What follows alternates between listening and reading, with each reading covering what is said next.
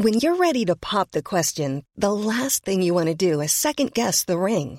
At Bluenile.com, you can design a one of a kind ring with the ease and convenience of shopping online. Choose your diamond and setting. When you find the one, you'll get it delivered right to your door. Go to Bluenile.com and use promo code LISTEN to get $50 off your purchase of $500 or more. That's code LISTEN at Bluenile.com for $50 off your purchase.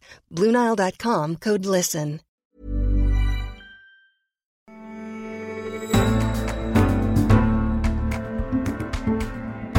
Politicians and punters in the US alike are fixated on the late night tweets of just one man.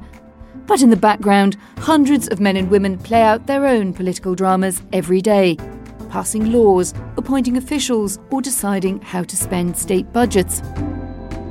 Hello and welcome to The Economist Asks. I'm Anne McElvoy. My guest today is Stacey Abrams. For seven years, she served as the minority leader in the Georgia House of Representatives. Last year in Georgia, she ran to become the first black woman ever elected governor in America. Her Republican rival, Brian Kemp, was narrowly declared the winner by a margin of less than two percentage points. At the time, Mr. Kemp was also the senior official in charge of overseeing elections. This year, more than 200 years into Georgia's democratic experiment, the state failed its voters. Kemp's office called reports of voter suppression a farce Abrams founded Fair Fight, an organisation to advocate for election reform and engage in targeted voter registration. She's opted not to run for the presidency in 2020, but she's keeping people in suspense over whether she might be standing alongside whoever becomes Democrat nominee next year.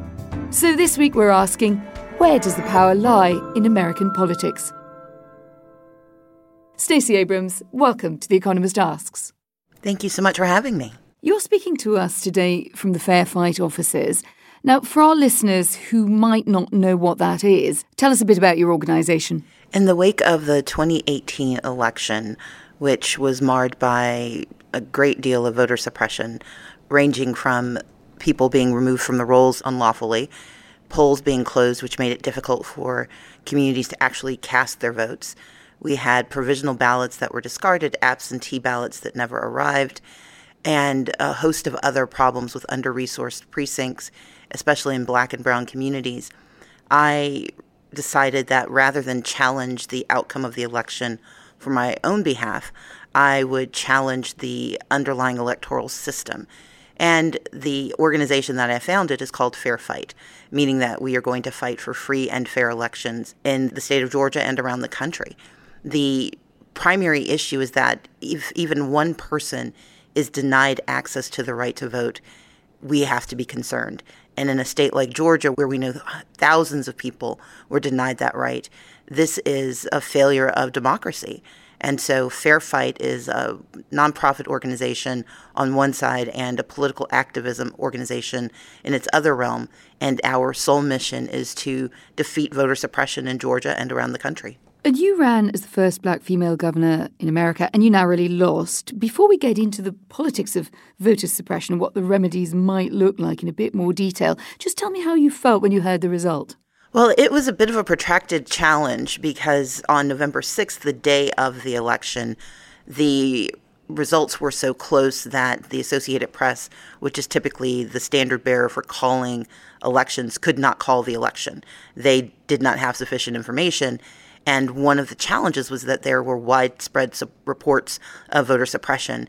There were polling places that had to be held open well past the closing hour. There were thousands of ballots that had been thrown out under the leadership of my opponent, who served as Secretary of State as well as my opponent in the election. And in the United States, particularly in the state of Georgia, the Secretary of State is the superintendent of elections. To say that it was devastating is to understate the matter because what happened, instead of having a result on November 6th, we actually had a 10 day period where we had to fight in court four different times to force the state to do its job. But by the time we got to November 16th, what I realized was that the numbers under the system we had were legally sufficient for the Secretary of State to claim victory. But my responsibility was to channel my rage. I was very angry about the outcome, not simply on my own behalf, but on behalf of the tens of thousands of people I encouraged to turn out and who faced not just the disappointment of me not being elected, yes, that's disappointing, but who faced the ignominy of being denied their voice. And so I would say that my emotions that day were outrage, but also a righteous indignation that said that it's insufficient to just be angry. You have to do something about it. And I would be very misleading if I said I wasn't deeply saddened by not becoming governor of Georgia. In the speech that you gave, you said democracy has failed Georgia. I acknowledge that former Secretary of State Brian Kemp will be certified as the victor in the 2018 gubernatorial election. But to watch an elected official who claims to represent the people in this state baldly pin his hopes for election on the suppression of the people's democratic right to vote has been truly appalling. So let's be clear this is not a speech of concession. Because concession means to acknowledge an action is right, true, or proper. As a woman of conscience and faith, I cannot concede that. Don't you worry a bit about the precedent of non concession? Is it a good way for politics to go in a democracy, given that there will always be tight races, there will always be contested uh, election results. And by not conceding, we perhaps set a, a pattern at which we don't just accept what happened on the day and then fight the fight afterwards about something like voter suppression in your case. And that's a valid question. However, I think the framing is wrong because my speech very intentionally acknowledged the legal sufficiency of the election. The laws as they stood permitted the outcome that we received. The challenge is that democracy is an ideal, it's an idea. We have to all blithely congregate around it and say that we are going to make it so. And the moment we start to erode faith and trust in the system, democracy starts to fail. And the challenge in Georgia was that we didn't simply have a contested election. We had an electioneering nightmare where the person responsible for the election manipulated the system to his own ends, used the laws to his own advantage, and had the temerity to both serve as the judge and the jury, as well as the person whose outcome would be benefited. That's not democracy. In fact, democratic prerogatives say that we've traveled the world encouraging strong men not to do this. And so to have it happen in the state of Georgia put me in a very specific position. One is to continue to uphold the notion of democracy, which is why I didn't challenge the election outcome outright. But my second responsibility is to not give tacit approval to a system that stole the voices of other people. Uh, we often forget that elections are not about politicians. They're the opportunity that the people have to select their leaders. And if they are not given that chance, the election is not fair. Well, let's talk a bit more broadly about this issue and other examples and what you might learn from them. For a start, I mean, how do you make sure that voter rolls are up to date without risking suppressing uh, the vote? Is there anywhere that you can see doing this correctly? Yes, states like Oregon do a fantastic job, Colorado. I believe that we need to maintain accurate voter rolls. I support laws that say that you should flag potential voters who are no longer living in your state, who are no longer eligible to vote, or who have passed away. But what happened in Georgia and what's happening across the country, uh, in fact, it happened just this past week in both Ohio and Kentucky, is that bad actors are taking fairly common sense laws and manipulating them for their own, own ends the governor of Kentucky basically took over the Board of Elections and unlawfully removed 175,000 people from the rolls. A federal judge had to force him to restore every single one of them. The point that I'm trying to get to is it it is easy to to sort of see that there's a group of people or large groups of people, in, often in different situations between the states, but often with some commonalities who are not getting to vote who needed to vote. But the attempts, for instance, in California to go at it through automatic voter registration have also come under some criticism, haven't they? Registration errors. You, you can actually end up over registering, and you, you, cite there another example of when someone moves state and, and then votes in the old one, or is indeed is encouraged to do so uh, by should we say, actors acting for a particular group. I mean, how concerned are you? If you really want to be fair, fairness is in the title of, of your campaign. How far do you go to address those concerns as well as voter suppression? So, our fundamental premise must be that every eligible citizen has the right to vote. You begin with that as your baseline. And then you take every step possible to ensure that that is made so. In the state of California, they've been able to flag the errors that have occurred and they can correct for those errors. But it is always incumbent upon a democracy to err on the side of granting eligible citizens their rights, the constraining those rights so aggressively that people who have the right to vote lose it. And so, well, okay, let me give you another uh, concrete challenge: a, a form of ID, some form of ID, in order to be able to vote, right or wrong let's be clear the blanket notion of voter ID has always existed. There's never been a time or a state where there wasn't identification. The issue is what form of identification is required. And what began in 2006 has been a shift away from forms of ID that were available to almost everyone to a very constrained list of IDs that become more and more complicated to get, more expensive to hold, and that are intentionally designed to weed out certain voters. So, for example, in Texas, you can use your gun license, but you cannot use your student ID. Voter ID is a blanket term that sounds facially and racially neutral, but in the United States, because we have 50 different democracies, in each state, voter ID means something different. And in those states where voter ID has been used as a winnowing process, what they've done is made it more complicated to get the ID that they now require. And it's intentionally designed to push out communities that do not have access or easy access to those forms of ID. Let's talk a bit more broadly about your, your politics and your outlook and also what you want to do next, which seems to fascinate us on both sides of the Atlantic. You're the first black woman to be a gubernatorial nominee for a major political party. This is a bit of a please boil the ocean for us question, but where do you think we haven't seen more women of colour run for office? It's not that they haven't run, it's that the United States political system has never privileged women in particular, and certainly women of color, are the least likely to have access to the resources and the support to stand for this office. I'm the first African American woman to receive the nomination. I'm not the first African American woman to run.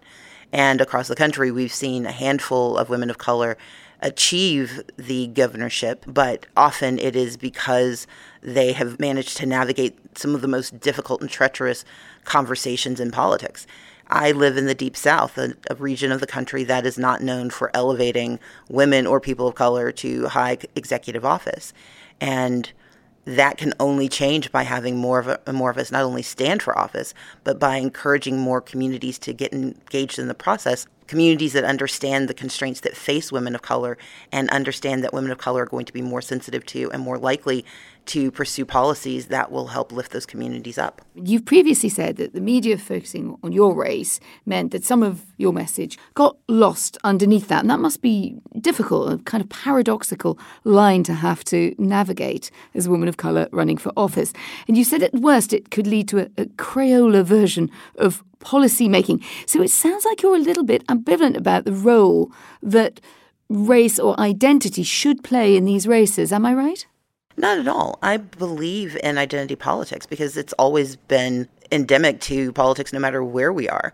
Identity simply means that the person that you are electing can see your experience, understands it, and has policies designed to respond.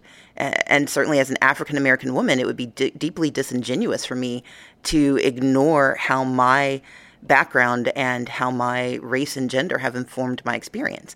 My critique of the media was grounded in the fact that that was the only thing they talked about. There was a conversation simply about my race and simply about my gender, and not about how those factors actually led to my policymaking and to my fairly innovative campaign. But you see, that's exactly the point. That if you have a sort of identity politics outlook, putting it very broadly, but just for the, the purposes of this conversation, that identity then becomes the dominating story. I know, right? You can critique the media well, no, no, no. as much as you like, but that is unlikely no. to remain the case. No, I, my, my point isn't that you shouldn't acknowledge it. It's hard to miss it. Uh, I am a tall, sturdy black woman. Uh, there, I have no issue with that being part of the conversation. But when it is the entirety of the conversation and there is no there's no analysis of then why that matters, that's the problem. We have had white men run for office for centuries. The conversation about them being white men is not the only part of the conversation. What then happens next is that we go to their policies. What happens for communities that are outside the norm is that we begin and end the analysis with simply their difference from white men. My contention is not that the press should be exempt from acknowledging the difference, but that they should be held accountable for talking about why that difference exists. I, I think it's deeply disingenuous to assume that simply identifying the phenotypic markers are sufficient conversation about politics. My identity matters because of what it tells me about my politics and what I need to deliver for the communities I represent. But it also matters when I do things that go outside of what you would consider a constraint because of my identity. I campaigned in largely black communities, but I also campaigned in the area where they filmed the American film Deliverance, which is a largely white rural community. I campaigned everywhere and I never left my identity behind.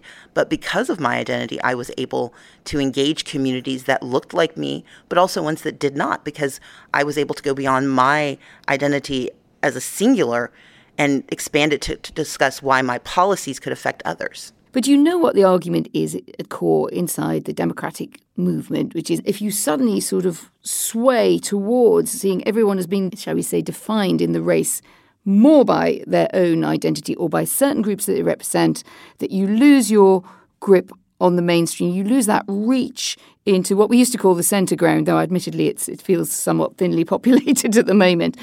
Do you have any understanding or sort of sympathy for that viewpoint, or do you just think, look, politics has to change so radically? I think that view's over, it's outdated. I think that there has been a deep lack of analysis of why we considered white men as the norm of politics. What we often refer to as identity politics simply acknowledges that people who do not share that normative identity of white maleness have entered the political fray and have brought with them the complexity of their experiences. But that's a reflection of the complexity of our change in demography. However, I'm a straight woman who believes in the identity politics of the LGBTQ community because they have different experiences than I do.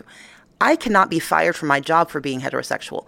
Someone in the state of Georgia and across the country can be fired for being gay. It is my responsibility to acknowledge their identity politics because that is their economic security. And as a candidate who talks about economic security, my responsibility is to say, I understand the constraints that you face.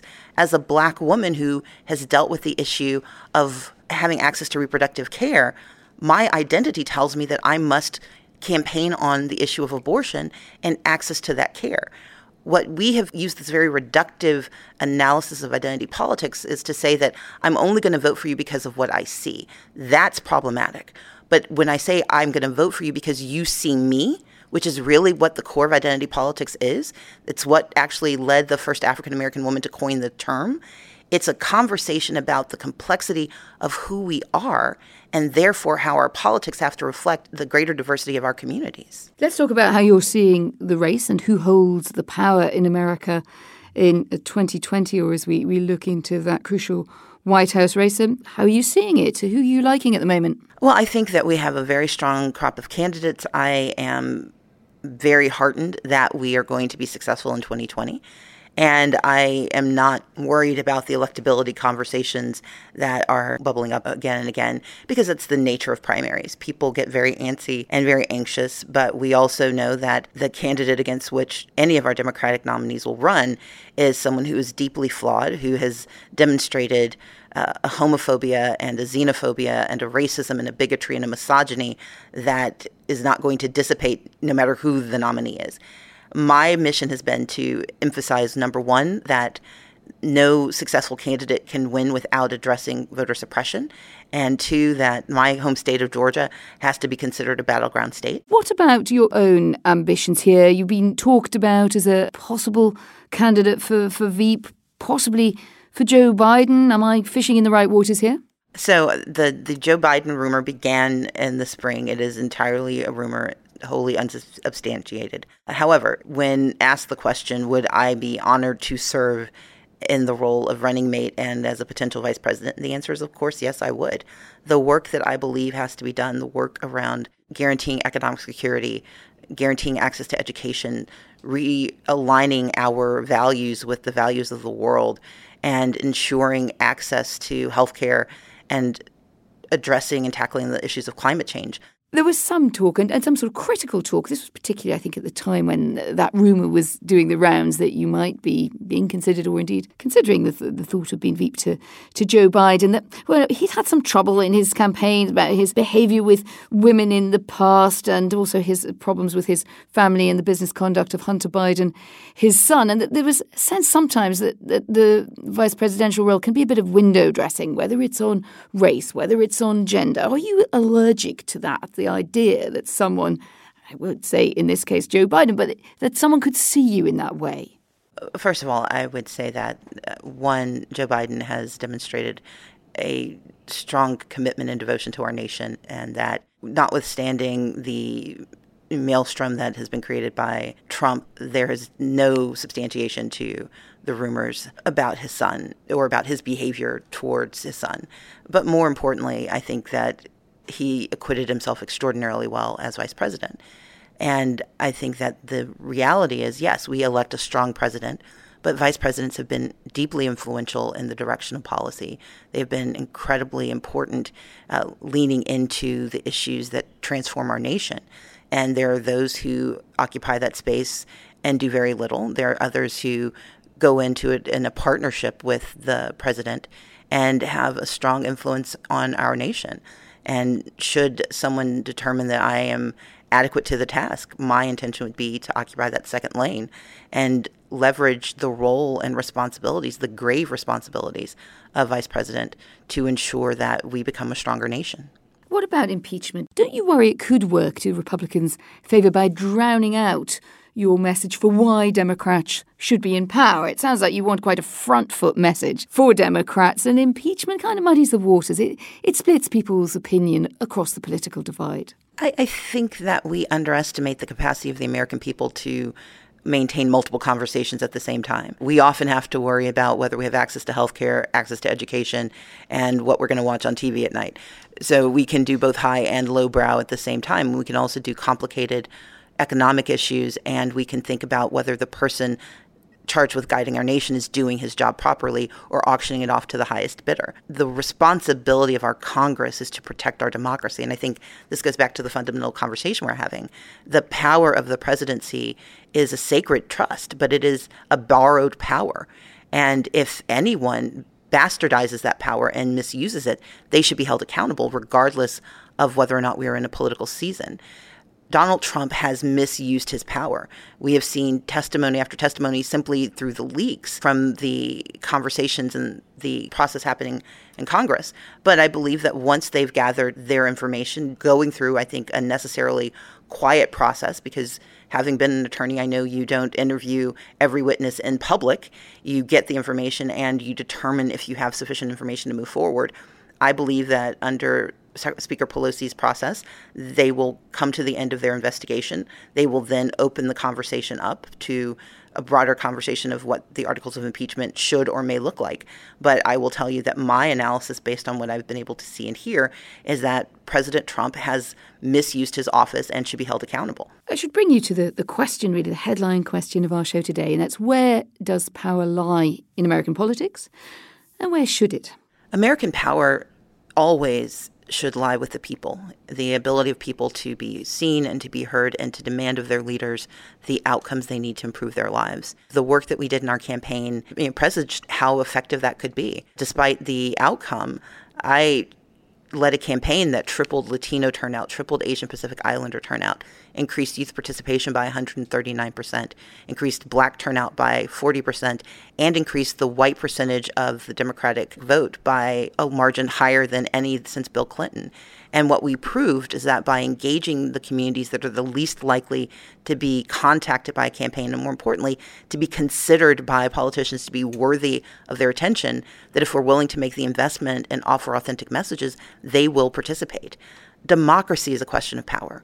That's the only reason we have these fights. Do you think the Democrats should be embracing this strategy more broadly in 2020? Absolutely, because we know that the impediment to our success was not a failure of outreach, it was a collapse of process. When you have, if we were talking about any other nation, if I told you that the president of a newly industrialized country was counting the votes himself, I think there would be a hue and cry against the outcome of the election. Now, you can't prove that he didn't just happen to win, but there would be questions about the process, and that undermines the legitimacy of the effort.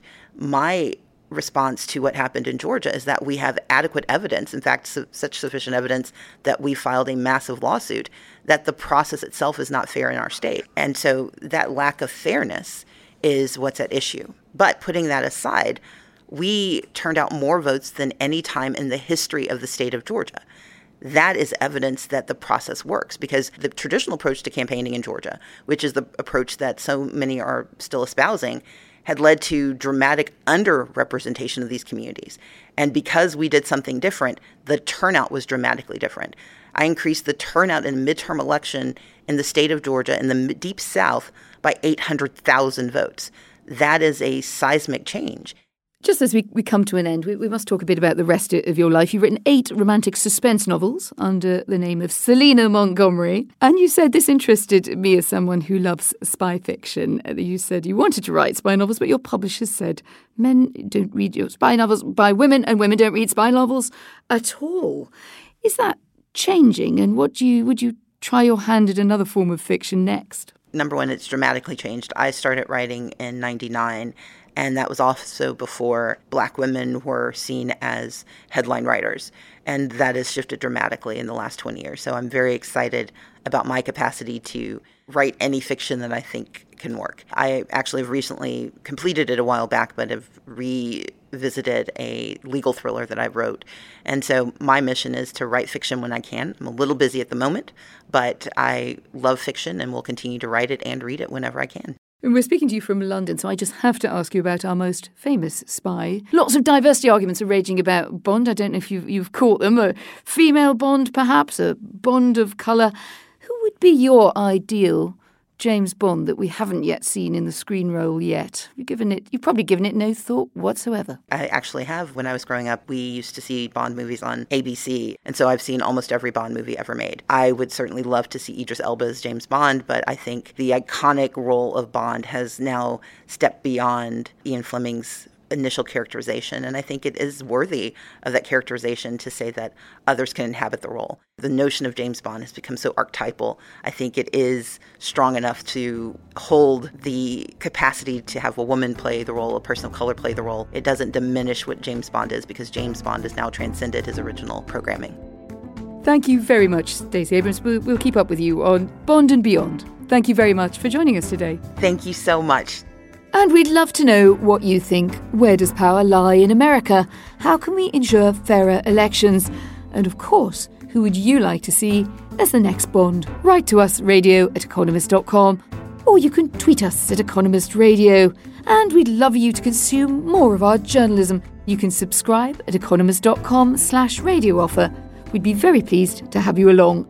I'm Anne McElvoy, and in London, this is The Economist.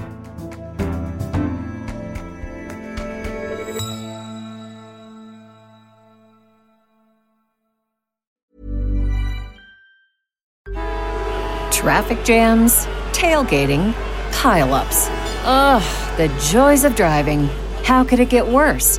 The federal government wants to have a say in what you drive. That's right. The Biden administration's EPA is pushing mandates that would ban two out of every three vehicles on the road today.